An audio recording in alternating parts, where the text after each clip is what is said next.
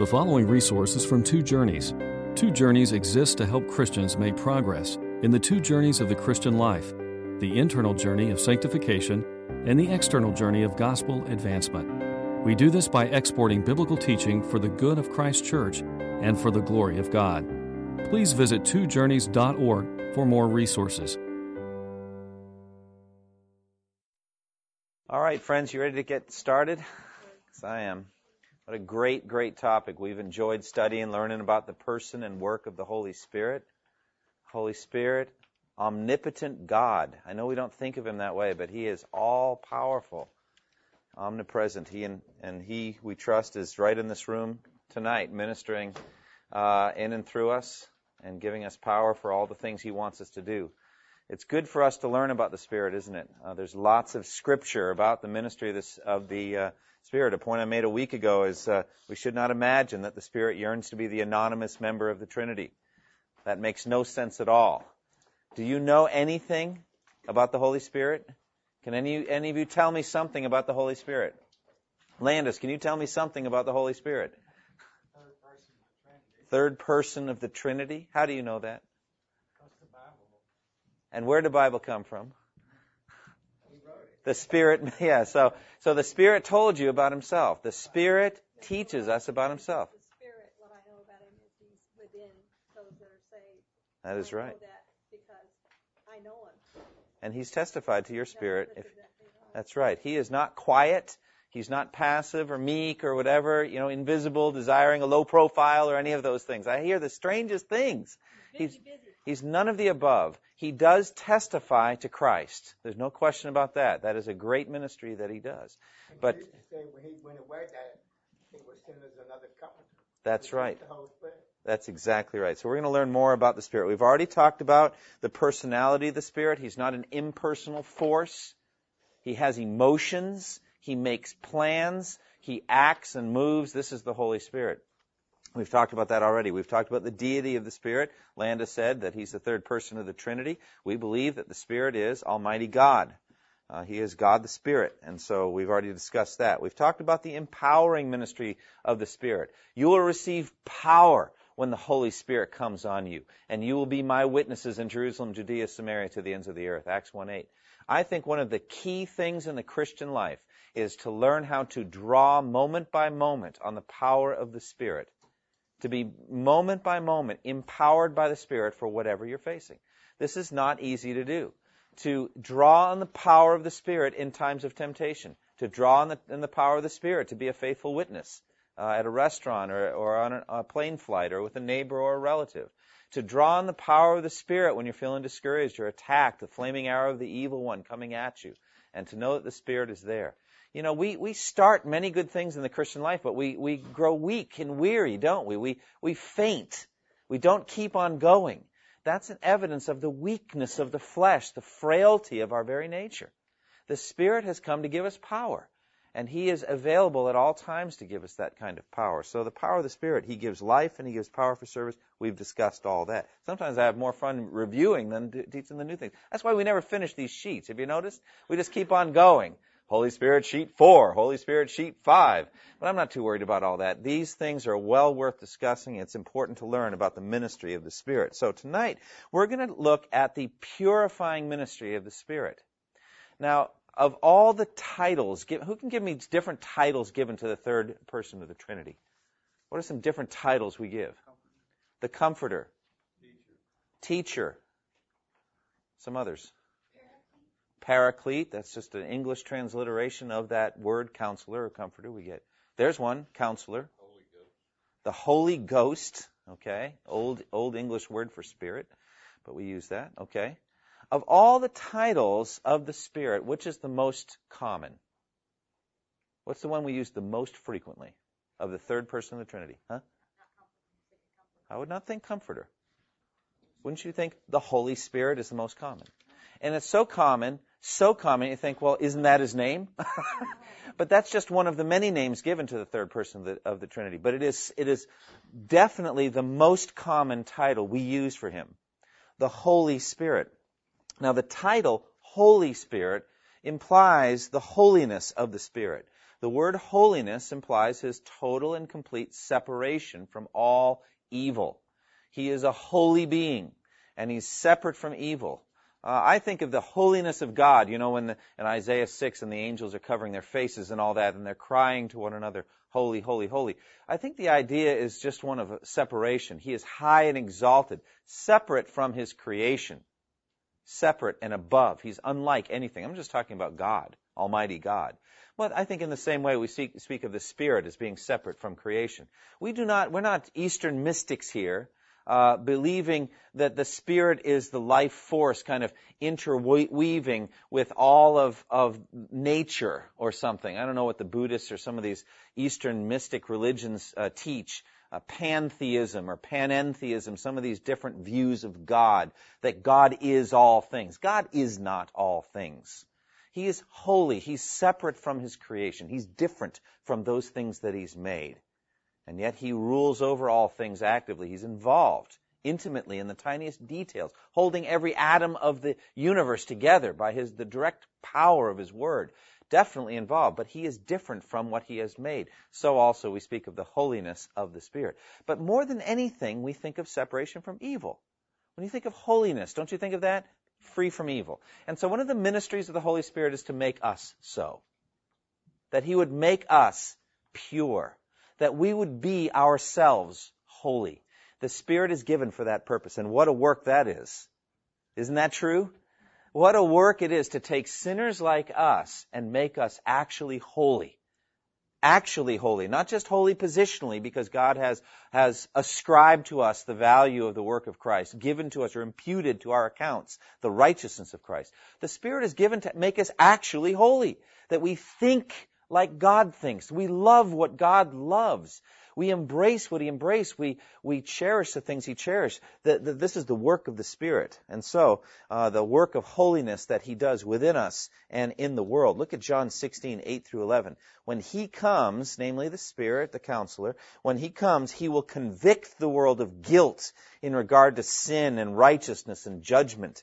In regard to sin, because men do not believe in me. These are Christ's words.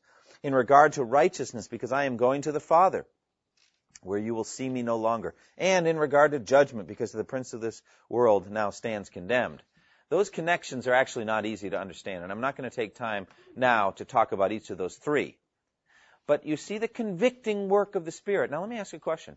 Why is it that many people in the world feel guilty? Why do they feel guilty?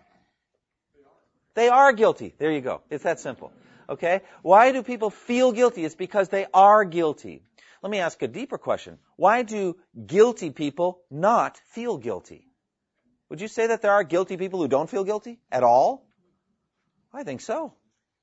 And so I think there are fewer guilty feeling people in the world than there should be. Okay? Because the fact of the matter is that we are all guilty of sin. The Holy Spirit comes to convict the world of guilt in regard to sin. What does that mean, to convict? The convicting work of the Spirit. Yeah, to make them aware of their guilt. Is that of any benefit? Is that a good thing? To feel convicted of guilt in regard to sin. You're nodding your heads. Why is that a good thing that the Spirit does for us? The first step for reconciliation. Jim, what were you saying? Without that, we will not see that we need a Savior. Any other thoughts on why this is such an incredible gift that the Spirit would come and convict us of guilt? That's right. We don't see it the way we should, yeah. I was just going to ask, what's the difference between convict and accuse? That is an incredibly important question. Did you hear it? What's the difference between convict and accuse? You use the word accuse. What are you thinking of when you think of accuse? Satan, of course. Satan is called in the book of Revelation the accuser of the brethren. Do you think it's important to discern whether you're feeling guilty because Satan's accusing you of sin or feeling convicted because the Spirit's convicting? Do you think it's important to make a difference? All right, now you're asking, how do we tell the difference? What's the answer to that question? Yeah, Joyce. I think accusations can be debilitating, so you're unable to function, and that's exactly what Satan wants, whereas conviction is this driving force to, as a believer, to get it right. It's not that it won't debilitate you, but it keeps you from that relationship that walking with God allows us to have. That is such an incredible answer. I hope you heard it. Basically, her answer is, if I can summarize what Joyce said, her answer is, what effect does it have on the individual? When Satan accuses you, what does it leave you feeling? Just a minute, Tom, hang on to your thought, but what does it leave you feeling? Anybody? Despair, hopelessness, sapped of energy, in an inky pool with no strength at all. Is that where the Spirit leaves you when he does his work? Let me show you an example. Tom, go ahead and say, and then I'll show you an example. I think building on what Joyce said, I've heard it explained one time that Satan will accuse and say something like, you're a terrible person, whereas the Spirit might say, you know, you yelled at your children and that was wrong, and you need to correct that. And so it's more specific as to trying to, you know, build toward that holiness and correcting the actual sin, where Satan might be just kind of speaks in generalities. Yeah, I think that's the case. I think a really good diagnostic for this is in 2 Corinthians 7. Take a minute and look there. But 2 Corinthians 7, I really believe that Paul is referring several times in 2 Corinthians to 1 Corinthians chapter 5, in which he writes concerning a very egregious sin in the Corinthian church, in which there's a man who has his father's wife, and he says, you're proud, you should have thrown the guy out. You know, that's the whole church discipline chapter, 1 Corinthians 5, and he writes them very pointedly about that and deals with them very sharply. As a matter of fact, I think it's in 2 Corinthians that they say of Paul, look at him, his letters are weighty and forceful, but in person he's rather unimpressive. You know, well, I think his letters were very convicting, and one of them, 1 Corinthians 5, would be an example. In 2 Corinthians chapter 2, he urges reconciliation for this individual because he feels that they have shown fruit in keeping with repentance, that they're ready to be restored now to the body, and he wants them to be taken back in. He deals with all that. But in 2 Corinthians 7, I think he goes right to the heart of the question that you're asking. Look at 2 Corinthians 7 and verse 8, 8 through... beginning of verse 13. It says, even if I caused you sorrow by my letter, I do not regret it. I'm glad, actually. He says, though I did regret it, I see that my letter hurt you, but only for a little while, yet now I am happy, not because you are made sorry, but because your sorrow led you to repentance. For you became sorrowful as God intended, and so were not harmed in any way by us. Godly sorrow brings repentance that leads to salvation and leaves no regret. But worldly sorrow brings death. That's the key right there. What effect comes from the feeling of guilt or conviction or whatever? Does it come with it an accompanying power to make the changes required? So that after you follow that internal leading, you are in a right relationship with God, free from the matter. You know that your transgressions are forgiven, your sins are covered, Psalm 32, Romans 4. You are free now, you're cleansed from all guilt, 1 John 1, 9. If we confess our sins, he is faithful and just and will forgive us our sins and cleanse us from all unrighteousness. And you are now empowered and you're able to move on in your life. That's what the Spirit does. And he says, I'm glad you were sorrowful. Because look at the effect of the sorrow. Look what he does. Verse 11, see what this godly sorrow has produced in you. What earnestness, what eagerness to clear yourself, what indignation, what alarm, what longing, what concern, what readiness to see justice done. That seems kind of energetic, doesn't it? I mean, there's a lot of drive in this, a lot of energy. That's what happens when the Spirit convicts. When the devil accuses, you're left feeling sapped and debilitated, depressed and morose, inward focused, not upward focused, God focused, you're inward focused. You're just drained and depressed and you can't move. It is so important to distinguish between the two because the Spirit's going to go on convicting. And we should not think, oh, I'm feeling guilty, it's just the devil. It may not be the devil. It might actually be the Spirit saying, you're sinning and your sin hurts you and you need to repent. So I love this passage here in 2 Corinthians 7 because it shows the drive and the energy that comes from genuine repentance. And notice that he wants you to feel sorrowful. You know why he wants you to feel sorrowful? Because he wants you to feel whatever he feels about everything. And what did he feel when you sinned? What word is used concerning the Spirit's emotional response to sin?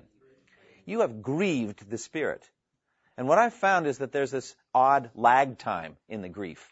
We can go on like sheep, playing around long time after the Spirit's grieved and not pleased with our behavior patterns. But at some point, if the Spirit lives within you, he will minister his grief to you.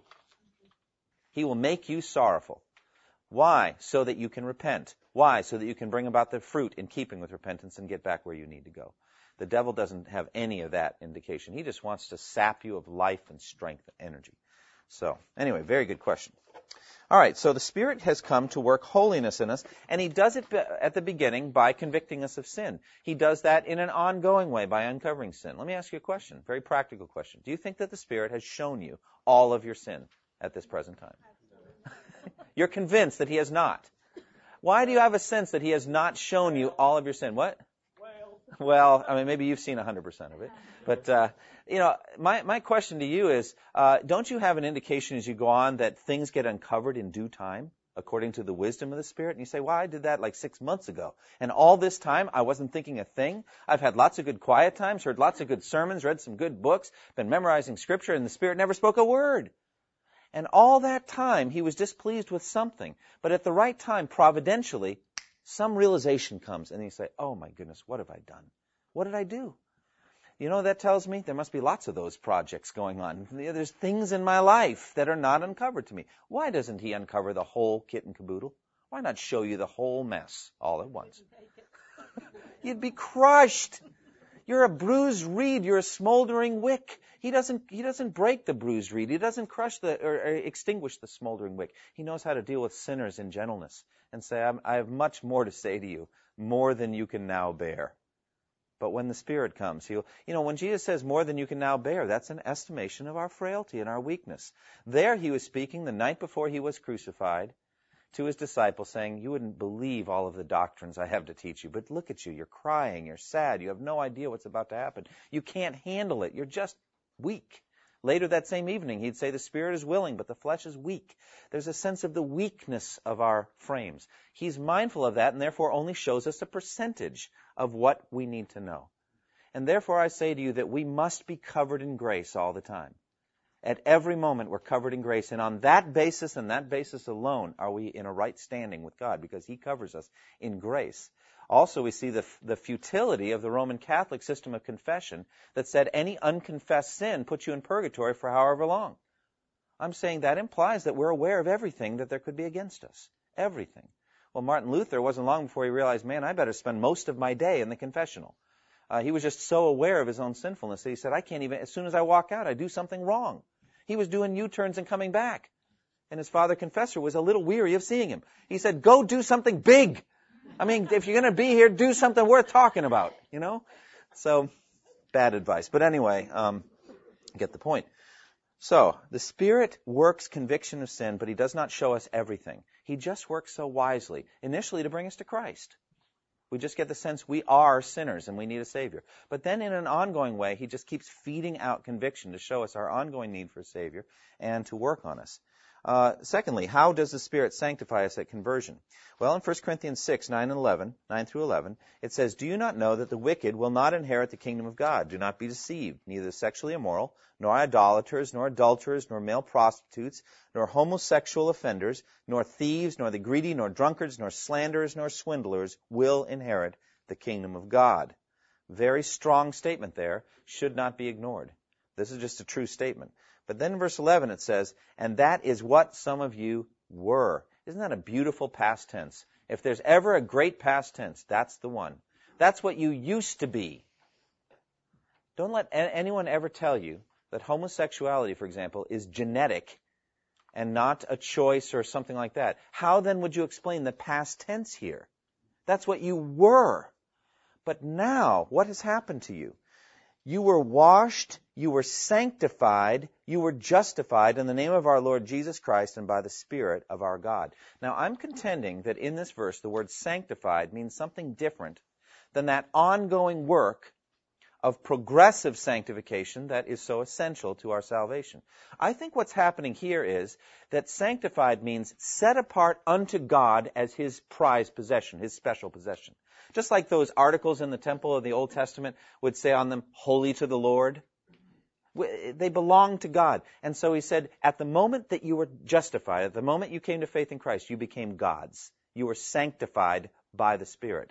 Now, others would say, well, no, I think that really they stopped doing these actual behavior patterns, and I won't contest it. But I think it's interesting that sanctified comes before the word justified here. I think they just are happening simultaneously. At the moment that they are justified and the righteousness of Christ is imparted to them, they are at that same moment set apart unto God as his own possession. You were sanctified. Isn't that beautiful? You're already sanctified in Christ. Doesn't it say in another place, I think in 1 Corinthians? Yeah, it's not there. 1 Corinthians chapter 1 that says Christ has become for us sanctification from God. Christ is our sanctification. I think that's true, isn't it, Tom? Thank you. See? When Tom says it, then I know it's true. All right? It says here in 1 Corinthians 1:30, it is because of him that you are in Christ Jesus, who has become for us wisdom from God, that is, our righteousness, holiness or sanctification, and redemption. He is our holiness. He is our sanctification at the moment you trusted him. So I think that's what the Spirit does. The moment that you are saved, so to speak, justified, the moment you trust in Christ by faith, the Spirit enters into you and sets you apart unto God as his prized possession. Isn't that wonderful? What a beautiful thought that is. So the sanctifying work of the Spirit right from the beginning. Turn the page, page 2 out of 13. We're doing great tonight, aren't we? That's all right. Titus 3, 4 through 6. There it says, but when the kindness and love of God our Savior appeared, he saved us, not because of righteous things we had done, but because of his mercy. He saved us through the washing of rebirth and renewal by the Holy Spirit, whom he poured out on us generously and through Jesus Christ our Savior. The washing of rebirth and renewal. That happens at the moment of justification, the moment you first trusted in Christ. You were washed and renewed by the Spirit, sanctified, set apart unto God as his prized possession. And then Luke 3:16, John the Baptist said, I baptize you with water, but one more powerful than I will come, the thongs of whose sandals I am not worthy to untie. He will baptize you with the Holy Spirit and with fire. So I believe that the baptism of the Spirit happens at the moment of conversion. In this, I am disagreeing with Martin Lloyd-Jones, which takes a great deal of courage to do. But I just think Lloyd-Jones is wrong in saying that it's only an experience that the Spirit pours out, empowering the church for evangelism. I think he definitely does that, but I think the baptism of the Spirit happens the moment that you are saved, the moment you are justified in Christ. So you're baptized by the Spirit. Now, how does the Spirit sanctify us after conversion? He works an ongoing sanctification work in us. For example, the fruit of the Spirit. Galatians 5:16 through 23, some of the most important verses there are in the everyday life of the Christian. There's very, very important verses. Paul says, so I say, live by the Spirit, and you will not gratify the desires of the flesh, is one translation, sinful nature. What does that mean? Let me just stop and just get very applicational and practical for you. What does it mean to live by the Spirit?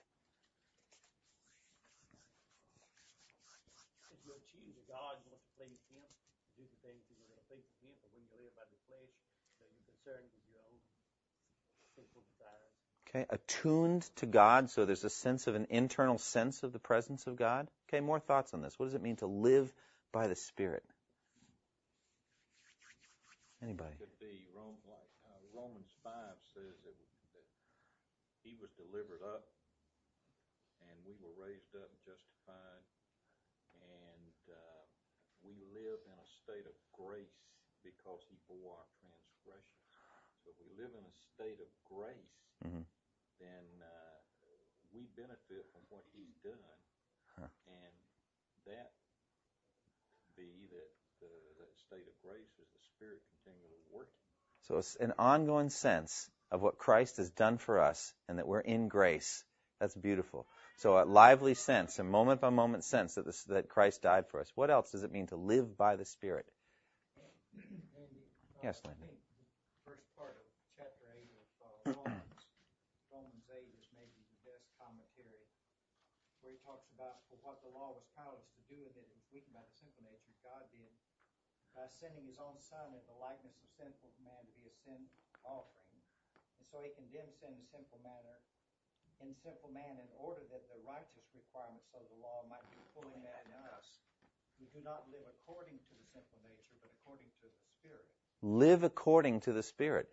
Would you mind reading 8:1 and 2, since you're right there? They're very famous, but they're just so beautiful. Therefore, there is now no condemnation for those who are in Christ Jesus, because through Christ Jesus, the law of the Spirit of life set me free from the law of sin and death. So there's the law of the Spirit of life. You're set free from the law of sin and death.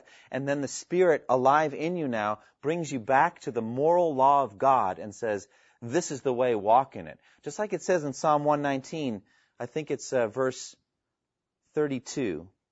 And there it says something like this. I run in the path of your commands, for you have set my heart free. Isn't that beautiful? I was driving to church on Sunday, and Jenny, you remember this? Talking about Psalm 119, verse 32. They've been worried about Psalm 119 for a while. We read one psalm every Sunday as we drive to church. They said, Dad, here we are. It's here at last, Psalm 119. What are we going to do? You drive around the block until we finally read all 176 verses of it. So I said, tell you what, let's just break it into sections, reasonable sections. So we did 30-some-odd verse, 32 verse. That was the last verse. And so as we were driving, we were just talking about that. I run in the path of your commands. I was driving on Old Oxford Highway, and I purposefully went off the road for a little bit. The looks on their faces were, you know, what are you doing? Jenny was the first to figure out what I was doing. I said, I'm just going where I want. Doing what I want. As a matter of fact, I'd like to drive through those woods. What do you say? No! I said, well, what is that black thing kind of going through the woods here with the white lines and the yellow in the middle? That's the road, Dad. Please stay on it. I said, that's the pattern here. The idea is that's where the freedom is. Sin tells you you can go anywhere you want. You can be four-wheelers. Hey, let's just four-wheel. All right? We can go anywhere, do it. You know, it works until you hit the tree. And the tree isn't moving. And sooner or later, when you're four-wheeling through life, you're going to hit something that isn't going to move. Probably another four-wheeler who's coming at you. All right? And the world is full of lawless people who think they can be happy running wherever they want. What happens is when you get converted, you say, I've come to realize happiness is found in living the life God wants me to live.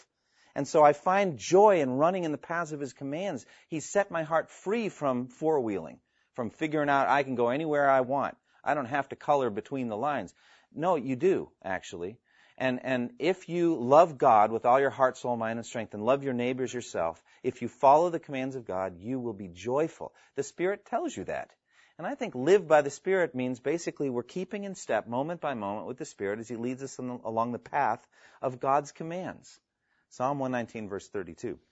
Now let's keep reading Galatians 5. So I say, live by the Spirit, and you will not gratify the desires of the sinful nature. Again, look at that verse. It's amazing. Is that a command? Is that a command? Live by the Spirit and you will not, etc. One could say it's a command. It may be just an indicative statement. He's just stating a truth. If you live by the Spirit, you will not gratify the desires of the flesh.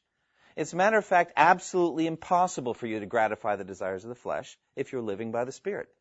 He goes on from there. For the flesh, the sinful nature, desires what is contrary to the Spirit, and the Spirit what is contrary to the sinful nature. They are in conflict with each other so that you do not do what you want. A profound statement. We are half-hearted creatures, and we will be till the day we die. What that means is you will never be perfectly happy doing anything in this world. Isn't that amazing? Because you are both flesh and indwelling spirit at the same time. Now, someday in the future, praise God, you will lose the flesh forever. Isn't that marvelous? But in the meantime, you do not do what you want. Either way. Whether you sin or do not sin, you will not be wholehearted in either decision. There'll always be part of you regretting what you're doing. Isn't that something? The flesh will regret the lack of the gratification of its drives. And it'll tell you so, and it'll complain and moan and groan over the things that it's demanding from you. Conversely, the Spirit will be grieved if you give in to the desires of the flesh, and he will communicate that grief to you by conviction of sin. And so there you are. There's a battle. Verse 17 says there's going to be a battle inside you. They're in conflict with each other. Verse 18, but if you are led by the Spirit, you're not under the law. Led by the Spirit in Romans 8 means led by the Spirit into battle. If you are a child of God, you are led by the Spirit to put sin to death. He leads you by the hand into battle. And if you say, why would he do that? Well, it's the very thing he did to Jesus. Don't you remember he impelled Jesus out into the desert to be tempted by the devil? He does that same thing with us. He says, now let's go to battle. And he wants you to war, to put on your spiritual armor and to fight. That's what he wants from you. So he leads you by the Spirit. But if you're led by the Spirit, you're not under law. Those that are led by the Spirit don't need the law. We're above the law. Now, what do you mean by above the law? So that we don't have, no, we're saying the law is for transgressors. It's to hold sin down. We're operating at a higher level. We don't need it because we're operating at a higher level. We fulfill the law's righteous requirements just by following the Spirit. We don't need to be commanded to do these certain things. It's just what the Spirit works in us. That's what I think it means that we're not under the law. Okay, and then it says the acts of the sinful nature are obvious: sexual immorality, impurity and debauchery, idolatry and witchcraft, hatred, discord, jealousy, fits of rage, selfish ambition, dissensions, factions, and envy, drunkenness, orgies, and the like. By the way, I went through that list one time and I was amazed by how many relational words there were. Factions, envy, discord, strife, hatred, that kind of thing. Those are relationship things. You know, we tend to think right away the flesh equals sexual things. And it does. That's in the list too. But I'm amazed there are actually more that are relational. Bickerings and divisions and dissensions and problems. Those are elements of the flesh. I warn you, as I did before, that those who live like this will not inherit the kingdom of God. That's the truth. Verse 22, but the fruit of the Spirit is love, joy, peace, patience, kindness, goodness, faithfulness, gentleness, and self-control. Against such things there is no law. So that's the work of the Spirit. That's what he works in us. Later in that same chapter, he says, keep in step with the Spirit. That's what he tells us to do. Keep in step with the Spirit. The Spirit basically has a drumbeat inside your heart. Let's keep in step with him. That's the ministry of the Spirit. Live by the Spirit. Romans 8. Yeah, any... Oh, I'm sorry. It was Hudson. How are you? Anytime you want to stop me, that's fine. Okay, Romans chapter 8, the ongoing work of the Spirit. You, however, are controlled not by the sinful nature, but by the Spirit, if the Spirit of God lives in you. Look at that verse. What does that tell you? If the Spirit lives in you, just look at that one verse. If the Spirit lives in you, what is true?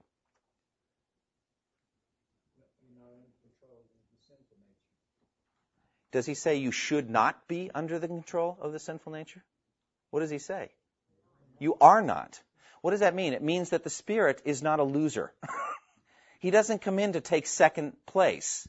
If he comes in to dominate. He comes in to control, to rule, because he's God. And so he's not going to lose to the flesh. And you say, well, how can that be? I sin a lot. I'm just saying, look what the Spirit has been given to do. Will he finish that work in you? I tell you, he will. He is going to finish that work in you. And so the Spirit is controlling.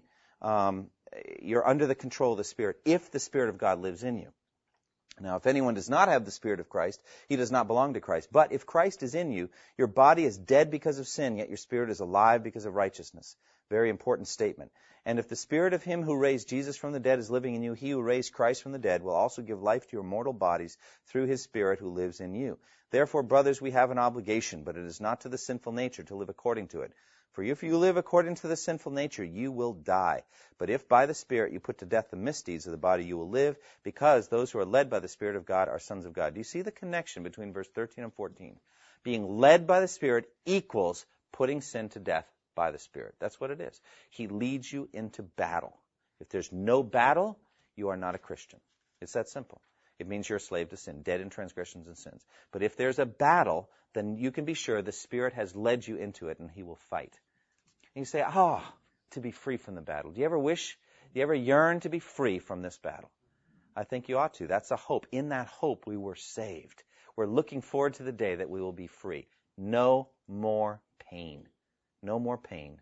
Isn't that wonderful? And I take that comprehensively. There's more pain than just physical pain, isn't there? Is there not psychological pain, emotional pain? Sometimes those are the most poignant. And my statement to you is there will come a day that you will feel no pain, even emotionally or psychologically, be free from the struggle. Oh, how beautiful that will be.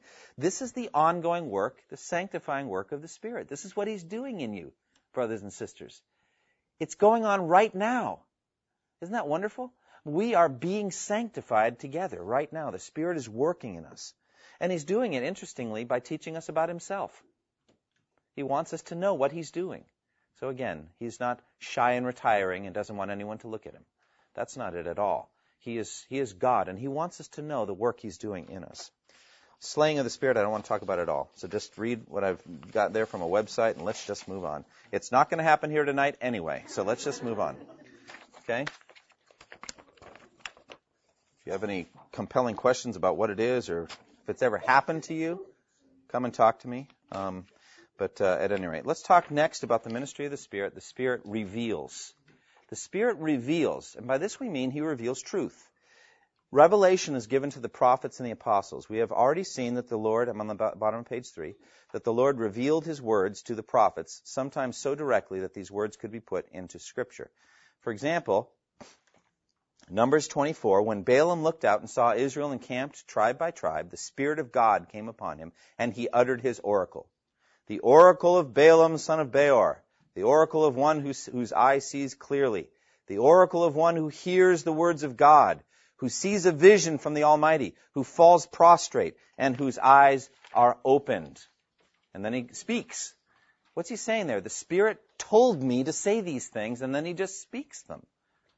Zechariah 7:12. They made their hearts as hard as flint and would not listen to the law or the words that the Lord Almighty had sent by His Spirit through the earlier prophets. So the Lord Almighty was very angry. That verse teaches, Zechariah 7:12 teaches, that the Spirit spoke to the people through the prophets. It was the Spirit speaking. Peter tells us that directly in 2 Peter 1:20 and 21. Above all, you must understand that no prophecy of Scripture came about by the prophet's own interpretation. For prophecy never had its origin in the will of man, but men spoke from God as they were carried along by the Holy Spirit. So the origination of prophecy is not with man. God wanted to speak to the human race. And by the way, that's such an important concept. And I think it covers so many problems. People talk to me about, they start to study about church history, and they talk about the formation of the canon. Where do we get the Bible?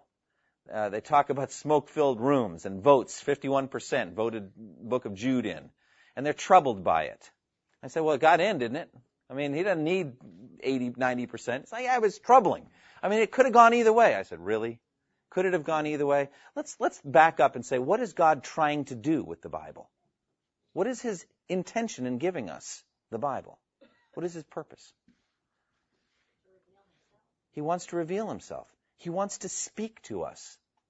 Is He able to pull it off? Is He able to get us a book that we know is the Word of God? He's able to do it. Whether by 51% or 100%, He's able to do that. Another scripture, 2 Timothy, says, the Lord knows those who are His. He's talking about children there, children of God. I think he also you could say he's talking about books. Does he not know which books He inspired? And is He not able to gather them together in a canon and get it done? So the Lord intended to speak to us, and it originated from God. New Testament apostles and prophets were guided into all truth by the Spirit. The Spirit came to the apostles. Let's remember that. The apostles were unique, special people. I think too often we make the jump that when Jesus says you or whatever, sometimes speaking to the apostles, that's for everybody. In one sense it is, but in another sense they had a very unique role. What was the unique and special role of the apostles that we don't have? What? Okay. Okay. Communication, direct from God. That's also a prophecy, right? Okay, but what else? There were witnesses to Jesus' earthly life. Yeah. They were eyewitnesses of Jesus' earthly life. I can give you a great example of this. Do you remember when the woman breaks open that expensive perfume and pours it on Jesus in Matthew 26, and everybody's upset? It was like a year's worth of money for all the perfume, and they're all upset. And do you remember what Jesus said? He said, this woman has done a beautiful thing. She's prepared me for burial. And then He said, I tell you the truth, wherever this gospel is preached throughout the world, what she has done will also be told in memory of her. Now, how did that come about? Why is it we're still talking about that woman and what she did to Jesus? The apostles saw it, and they wrote it later. And so Jesus, knowing ahead of time that would happen, said, you guys are going to write about it, and everybody's going to read about it. We'll still be talking about this lady 20 centuries later. How in the world did Jesus know that? Wherever this gospel is preached, throughout the world, what she has done will also be told in memory of her. An amazing thing, because they were there and they witnessed it. So the apostles were eyewitnesses. Now, did they remember everything that happened? Well, at that point, no. I think even during Jesus' earthly ministry, they did not remember things. But the Spirit came to call to mind things that had happened, right? And so Jesus said this would happen. John 14:26. But the Counselor, the Holy Spirit, whom the Father will send in my name, will teach you all things and will remind you of everything I have said to you. Do you see that? The reminding ministry of the Spirit. Do you ever wonder, you say, boy, I can't remember things that happened last week. I can't remember, sometimes I'll come home and my wife will ask me, well, who did you talk to at church? And I'll say, And then I'll remember. And she said, well, what'd you talk about? And I'm amazed by how much has gone so quickly. It's incredible. And does that ever happen to you? It does. I mean, all the time. Okay? Yeah. And I can't remember details. And then you say, well, then how can we have verbal inerrancy? How can we have an actual literal account of this long high priestly prayer of Jesus or the Sermon on the Mount or whatever? How do we have that? This verse explains it. The Holy Spirit called to their mind the things they had heard, and so they perfectly remembered the teachings of Jesus. All right? By the way, I know that this is a good example of why we got to be careful to not quickly or immediately take something that was spoken to the apostles and apply it to ourselves. But I think there is still a principle here. Does not the Counselor call to mind things you've learned in Christ? Isn't it the Spirit that gives you verses when you're trying to witness to somebody? He calls to mind things that you have learned. He reminds you of things. Also, the teaching ministry, he will teach you all things. I like a good example of this is in John 2:18-22. Then the Jews demanded of him, of Christ, what miraculous sign can you show us to prove your authority to do all this? Jesus answered them, destroy this temple, and I will raise it again in 3 days. The Jews replied, it has taken 46 years to build this temple, and you are going to raise it in 3 days? But the temple he had spoken of was his body. Now look at verse 22. After he was raised from the dead, his disciples recalled what he had said. Then they believed the Scripture and the words that Jesus had spoken. Do you see that? That's a prime example of what Jesus said that the Spirit was there to do. They remembered and said, oh, now I see. Destroy this temple, and in 3 days I'll raise it up. All of a sudden they understood what he meant by the words, destroy this temple, and I will raise it up. Did they understand it at the time?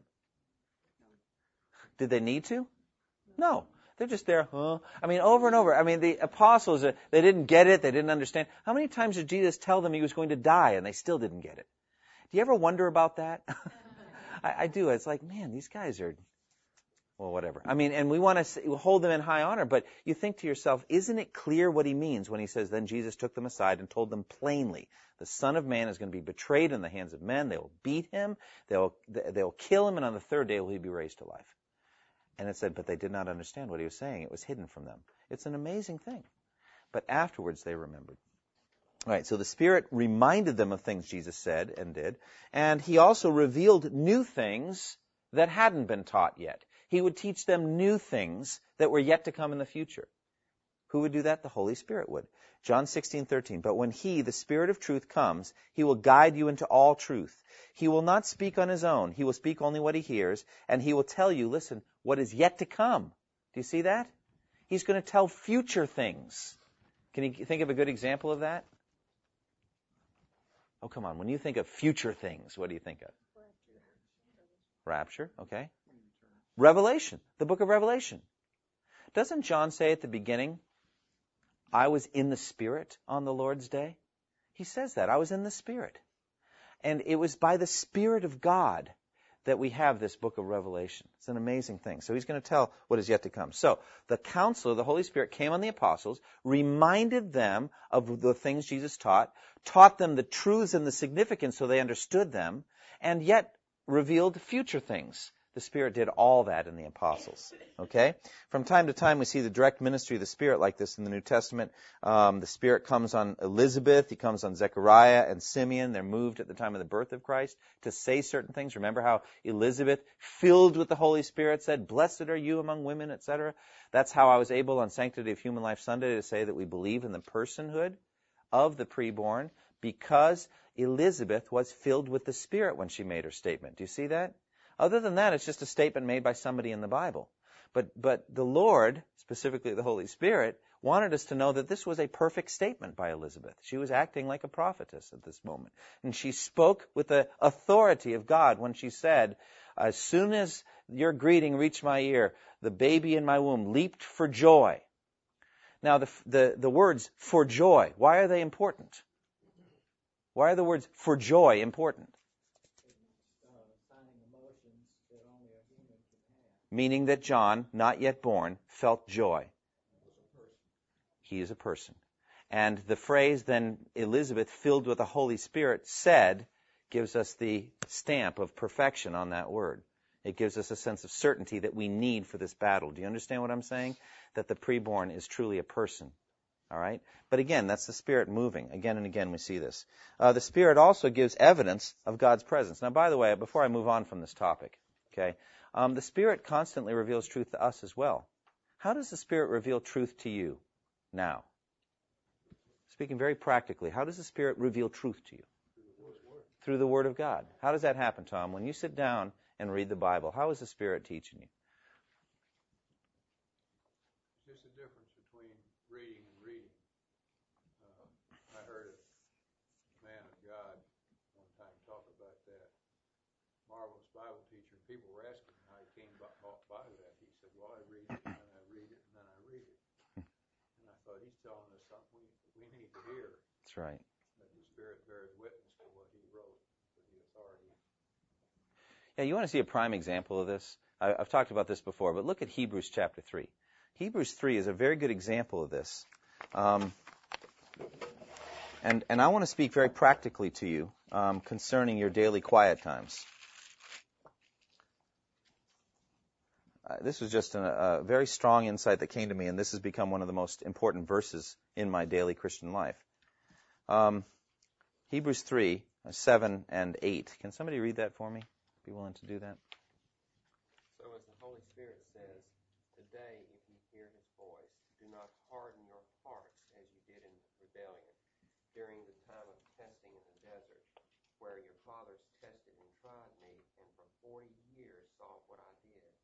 This is why I was angry with them, was angry with that generation, and I said, their hearts are always going astray, and they have not known my way. So I declare on oath in my anger, they shall never enter my rest. Yeah, look at right at the beginning of what Jim just read. Thank you for reading. Look what it says. So, as the Holy Spirit says. See that? And what follows after that? What follows after that? Well, look at the very next thing after. Let's get really mechanical and kind of precise here. After the word says, you get a colon probably, and then after that comes a quotation mark. What is the quotation mark? Quoting Scripture. What Scripture is it quoting? Just look at the footnote in your Bible. Usually it'll tell you the Old Testament reference. What is it? Psalm 95. Do you see that at the bottom? Just look down at the bottom. It's right down there. Psalm 95, verse 7 through 11. As a matter of fact, if you go back in the Psalms and read it, there it'll be. Psalm 95, verse 7 through 11. When was Psalm 95 written? Well, it was written by David. King David wrote it. When did he live? About 1,000 years before Christ. 1,000 years before Christ. What was David writing about? He was writing about the time earlier than that when his Jewish ancestors had refused to believe the promise of God and hardened their hearts and would not enter the promised land. And so God declared, they will never enter my rest. David, writing about 500 years later, said, let's not be like that. That's an example of unbelief. Let's go on and follow God. David wrote Psalm 95 in about the year 1000 BC. When did the author to Hebrews write what he wrote? 60, 65 AD, 1,000 years later. And he's quoting Psalm 95, the author to Hebrews is. How does he introduce his quote of Psalm 95? Holy Spirit. So as the Holy Spirit, what? What's the next word? Says. What does that mean? Says. Come on, let's do a little grammar work here. He is speaking it when? Right now. And what is he saying? Today. He's talking about today. If you what? If you hear his voice. Can you hear his voice today? Well, according to this, you can by reading Psalm 95, for example. If you read Psalm 95, you will hear him speak to you. And what's he going to say? Don't harden your heart. If you hear him speak, do not harden. But he's getting it just by reading a piece of Scripture. Does the Spirit speak Scripture to us? Yes, he does. If you come at it as a believer, you say, speak to me, teach me, speak to me now. Psalm 119, verse 18, open my eyes that I may see wonderful things in your law. So you come to it, it's your quiet time, you say, this isn't just, there's reading, and then there's, you got to use tone of voice, I guess. There's reading, and then there's reading. And we need to do the reading, and not just the reading, you know, the kind of sipping at the Scripture. You just say, I can't do that. I've got to hear from God today. I've got to hear from God. Speak to me. And just store it up, and just say, Lord, I'm going to need some things today. Just store up in me the Scripture. And it's amazing how he does that, how he gives you the food you need for that day's struggles and troubles. It's just incredible. So as the Holy Spirit says, present tense, quote, today, if you hear me speaking to you, don't harden your heart. And he's getting that right out of Psalm 95, a dusty piece of Jewish prophecy, of psalm written 1,000 years before this. It's not dusty at all. It's alive. The Word of God is what? What is the author about to tell us about the Word of God? Chapter 4 and verse 12. It is living and active. How is it living? Because the Spirit is wielding it. It's the sword of the what? Spirit, the Word of God. The Spirit takes the Scripture and brings it home. Okay, how does this get practical? How would that knowledge affect your quiet time tomorrow morning, which you will have one, I'm sure, all of you, every last one of you. Get up nice and early and read the Bible tomorrow morning. How will Hebrews 3, 7, and 8 affect your reading of Scripture tomorrow? The Holy Spirit has something to say to you. Okay. He's going to speak to you. What else? When you hear him speak, what? You should listen to his voice. And don't what? Harden your heart. How do you harden your heart against the voice of the Spirit? Don't put it into practice. That's right. The Spirit wants you to obey what he has told you to do. So what I would do is very practically get up early, turn your alarm off, shower, put some water on your face, whatever you need to do. Wake up, get yourself going, all right? And then sit down, open up the Bible. George Mueller recommended you begin with Scripture and not with prayer. Pray a quick prayer, but don't have your prayer time first. And I think that's so true. You know why? You got to hear first. Let him speak to you first. Let him get you going, and then you can speak back to him what you're saying. I think it's just good advice. Mueller said, for the longest time, I began with prayer and then read Scripture. He said, I at some point, I reversed it, and then I let God speak to me first. So I would pray a quick prayer, Psalm 119, verse 18, open my eyes that I might see wonderful things in your law. Speak to me now, according to Hebrews 3, 7 and 8. Talk to me. Speak to me now. I want to hear you. And then you just read. And you read carefully. You read with thoughts, etc. And you look to apply what you're reading. Any other thoughts on hearing the Spirit speak to you by the Scripture? Okay? Yes, Tom. I read something one time, the difference between God saying something in his Word and you have an impression. And the fellow quoted Billy Graham's wife, Ruth. She said, if I believe every impression was the voice of God, she said, I'd have married the wrong man 7 times. That's incredible. She probably a very desirable woman then. a lot of suitors coming her way. Well, that's very, very true.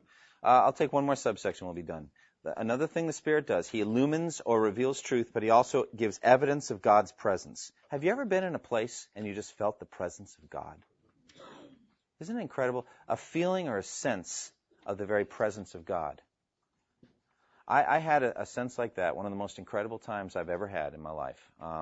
I was single. I was renting a room from a family, and I was involved in a Bible study ministry at my work. I was an engineer, graduated from MIT. I was out in my life, and I just wanted to have a ministry. And there was a guy in our engineering department who had been diagnosed with a very serious form of cancer. And I, at that time, was reading certain books and thinking about ministry, and I started wondering if the Lord wanted me to kind of heal this guy in front of the whole department. You know, if I should pray for him to be healed. And as soon as I began thinking about that, I started getting scared. I thought, I'm going to get fired tomorrow. All right? And it was a scary thought. Well, at that time, I was reading the book of Judges, and I think it was talking about, I think it was Samson's parents. And the angel of the Lord came down to tell Samson's parents that Samson was going to be born. And they wanted to give him some food. And so he said, you know, they could make it. And they brought this food as an offering to the angel of the Lord. And you remember, he goes up with the offering, up back to heaven. You remember that? And they were just terrified. And they felt that they were in the very presence of God, and it was a terrifying thing. So I thought, well, maybe I'll kind of make an offering to God or something like that, and maybe the Lord will hear my prayer and give me wisdom to know whether I should do this. I was willing to do it. I just didn't know if it was God's will for me to do it. So all I had was peanut butter and jelly. That's all I had to offer. This is not meant to be a joke. I'm just telling you what happened, all right?